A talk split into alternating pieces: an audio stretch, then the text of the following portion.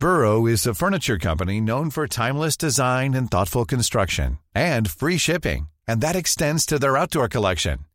Their outdoor furniture is built to withstand the elements, featuring rust-proof stainless steel hardware, weather-ready teak, and quick-dry foam cushions. For Memorial Day, get 15% off your Burrow purchase at burrow.com slash ACAST and up to 25% off outdoor. That's up to 25% off outdoor furniture at burrow.com slash ACAST. This Mother's Day, celebrate the extraordinary women in your life with a heartfelt gift from Blue Nile. Whether it's for your mom, a mother figure, or yourself as a mom, find that perfect piece to express your love and appreciation. Explore Blue Nile's exquisite pearls and mesmerizing gemstones that she's sure to love. Enjoy fast shipping options like guaranteed free shipping and returns. Make this Mother's Day unforgettable with a piece from Blue Nile. Right now, get up to 50% off at BlueNile.com. That's BlueNile.com. Hi, this is Raven. This episode was sponsored by Sudio, the Swedish headphone company. They sent me a pair of their headphones that not only sounded great, but also looked great. The headband portion is covered in a soft leather material that looks very sleek. The part that goes over your ears has these sturdy little covers on the outside that you can change to suit your personal look. If headphones aren't for you, then they also have Bluetooth earbuds. All for a surprisingly reasonable price. Plus, you get 15% off by using my code TINY when you check out at sudiosweden.com. Not only will you get a great pair of headphones to listen to more podcasts with while looking great, but you'll also be supporting me and all the work that we do here at Tiny Vampires and Tiny Vampires Espanol. That's sudio, like studio, but without the T, sweden.com. Hello, and welcome to Tiny Vampires, a podcast about disease, science, and blood sucking insects. A member of the Podcast Network. really hope you enjoyed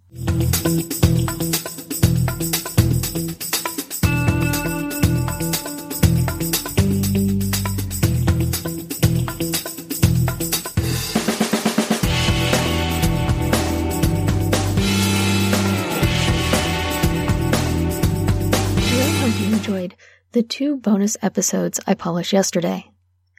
Ben Jacobs of Wittenberg to Westphalia podcast and I had a really interesting talk about the diseases of the Middle Ages. If you haven't listened to them yet, please check them out and let us know what you think. We have some ideas for other conversations, so if you loved it, liked it, or hated it, we'd really appreciate the feedback. Speaking of Ben, today's episode is episode 17 and the second of a two part series suggested by him. Last month was on his question about the connection between urban planning and the control of biting insects. But he also asked what can be done by urban planners to disrupt infection of people with Lyme disease, which I felt was worthy of an episode unto itself. If you haven't listened to the first in this series, I recommend it because I get into the background of what urban planning is and how it's connected to public health.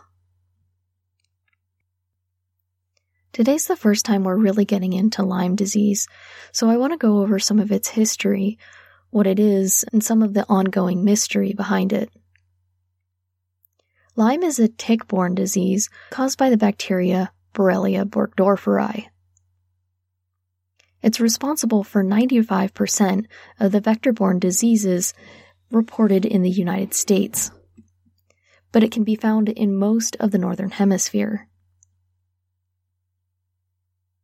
The infection often, but not always, causes a bullseye rash, which is the earliest and best indication of infection.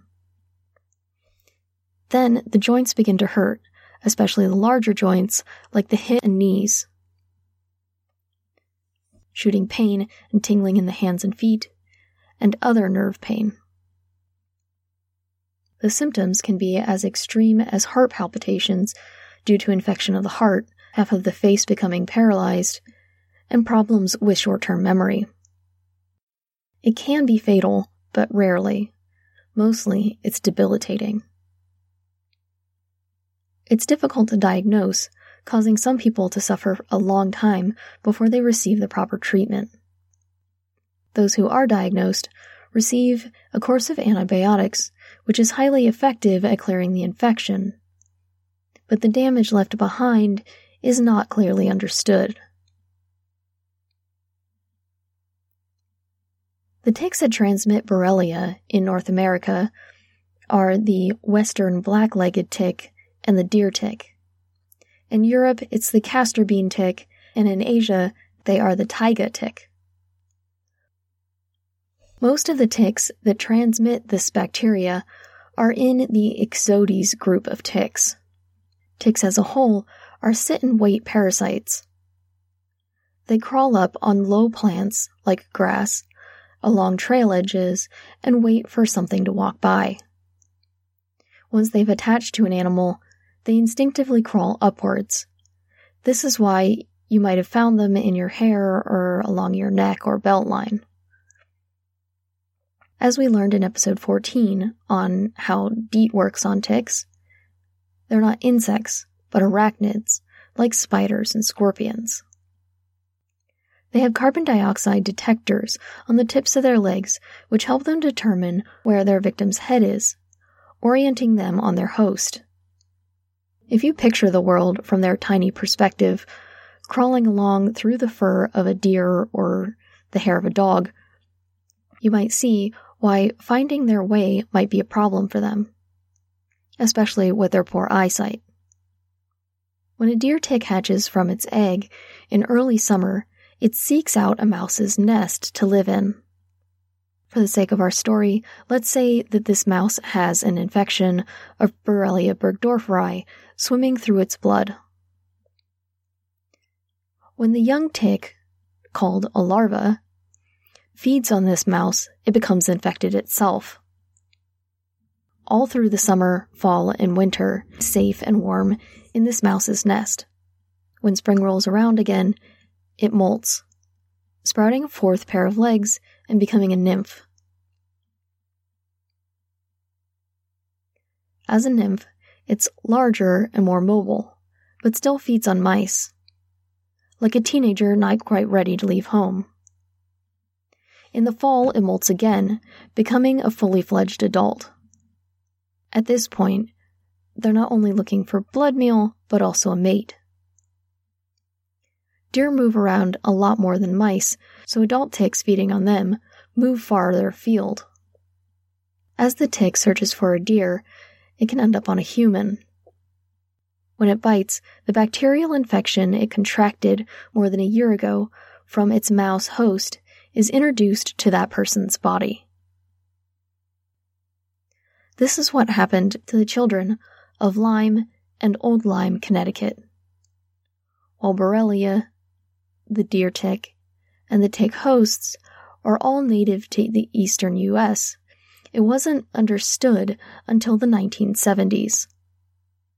The bacteria has been circulating in the ticks, rodents, birds, and deer of North America for about 60,000 years. That's long before Native Americans arrived, around 24,000 years ago. Yale geneticist Katharine Walter and her team used genetics of the bacteria to determine how long Borrelia has been in the U.S. and why it's spreading at epidemic proportions today. They found that it isn't anything about the ticks or the bacteria that's changed, but the environment, which allows for more mice and more deer. The killing off of major predators like wolves and snakes, plus the expansion of suburban habitats caused booms in the expansion of deer and tick populations. Therefore, even though Native Americans of the northeastern U.S. suffered from Lyme, it was never on the scale that we see today. With an estimated 300,000 U.S. citizens becoming ill every year. This isn't the paper for today's episode, but if you're interested in how this all works, feel free to let me know. I can do a whole episode on the methods uh, they used to figure this out. Now let's get into the, what urban planning can do about this with our paper out of the University of Guelph in Canada by Ms. Sarah Ward and Dr. Robert Brown, published in 2004. In it, they stress the importance of controlling tick populations as a mean to keep people from getting Lyme. Because Lyme is sometimes not diagnosed before people suffer seriously, there's no vaccine approved, and the fact that patients sometimes feel the effect of the disease even after the infection is gone.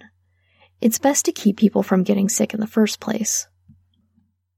As of right now, controlling the interaction between ticks and humans has come down to four major techniques.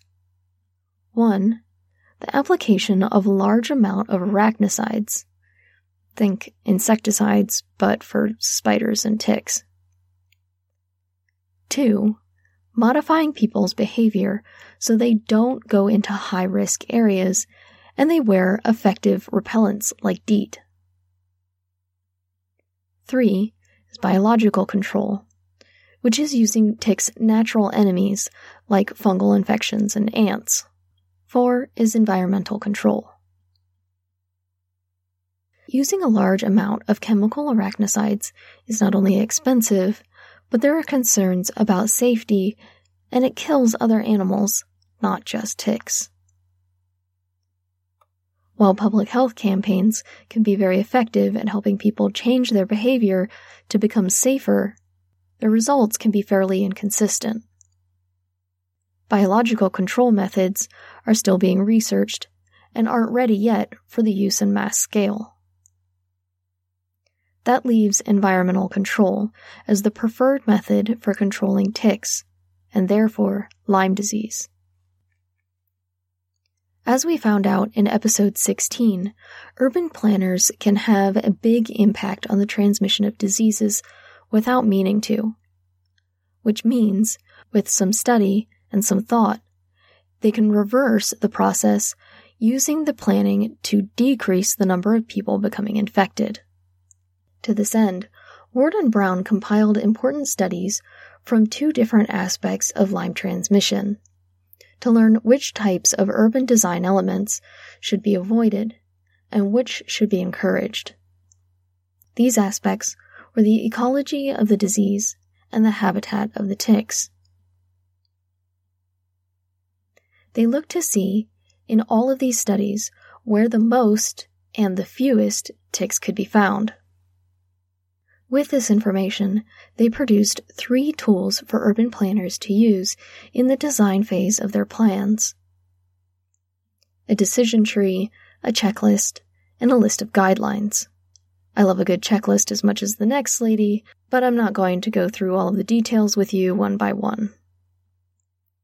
I will, however, go through some of the more interesting guidelines because I think they might be as surprising to you as they were to me. First, let's talk about something that we all know, but need to be reminded of from time to time. Just because two things happen at the same place, at the same time, doesn't mean that they have anything to do with each other. A great example of this is the rate of margarine eaten in the US perfectly matches the divorce rate of the state of Maine. Of course, it would be ridiculous to think that these two rates had anything to do with each other, but with other data, it is a lot harder to tell how real the connection is. With that being said, if the research keeps showing more ticks in areas with mostly oak and maple trees, which it did, there isn't much harm in planting poplar trees instead. The features that seemed to be associated with increased risk were trees and shrubs that produced a lot of fruit. These attracted deer and mice, which, you'll remember, are the favorite meals of Ixodes ticks. Thick, damp ground cover, like moss and leaves, provide a nice humid areas provide nice humid areas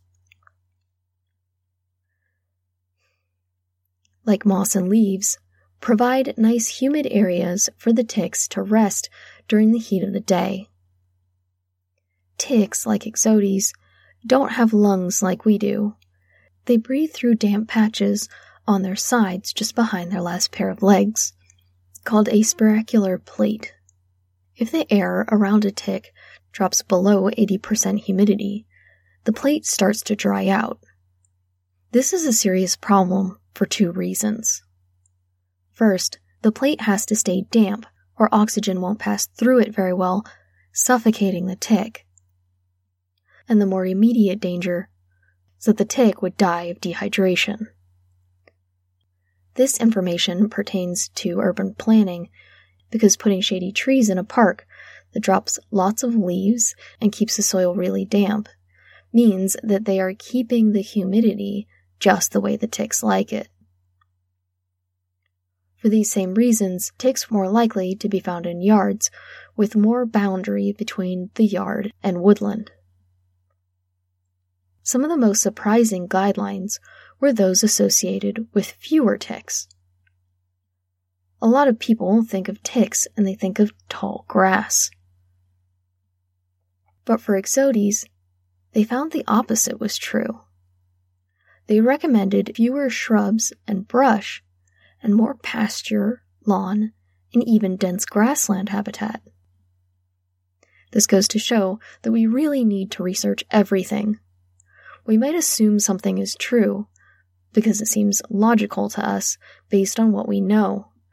But until we do the work, we don't know for sure, and the rest of our work would be based on something that we thought was true, but wasn't. Unfortunately, Ms. Ward and Dr. Brown did not disclose where the funding for their work came from for this paper. I think that if you live in an area where Lyme disease is present, like I do, you can take action on some of this compiled wisdom. Even if you aren't an urban planner making decisions for whole towns or cities, you might be making decisions on what trees to plant or where to go for a walk when it comes spring.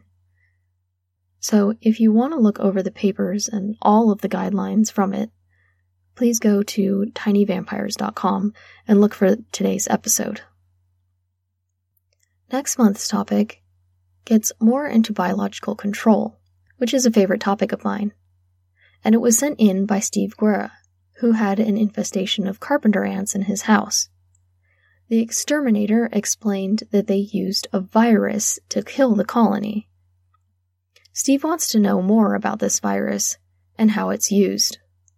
While you wait for that episode, be sure to check out the two bonus episodes where Ben and I talk about everything from the effects of malnutrition to how pilfering a dead buddy's blanket could kill a soldier. If you are looking for even more interesting history, check out the Agora podcast of the month, American Biography. It's a look at the rest of American history, not just the presidents, all of the people who shaped the policies of the U.S. into what they are today. I hope that you found and continue to find this podcast informative. As I mentioned before, this episode's page on tinyvampires.com has all kinds of interesting and practical information about ticks, Lyme disease, as well as sources and music credits. Please follow me on Twitter or Facebook for all of the latest disease and insect news, or tweet your topic suggestions at me at tinyvampirespod. Raquel from Tiny Vampires Espanol and I would both really appreciate a review on Apple Podcasts. Thank you for listening from me, Raven Forrest Riscalzo, Masters of Science student at the University of Notre Dame and funded by the National Science Foundation.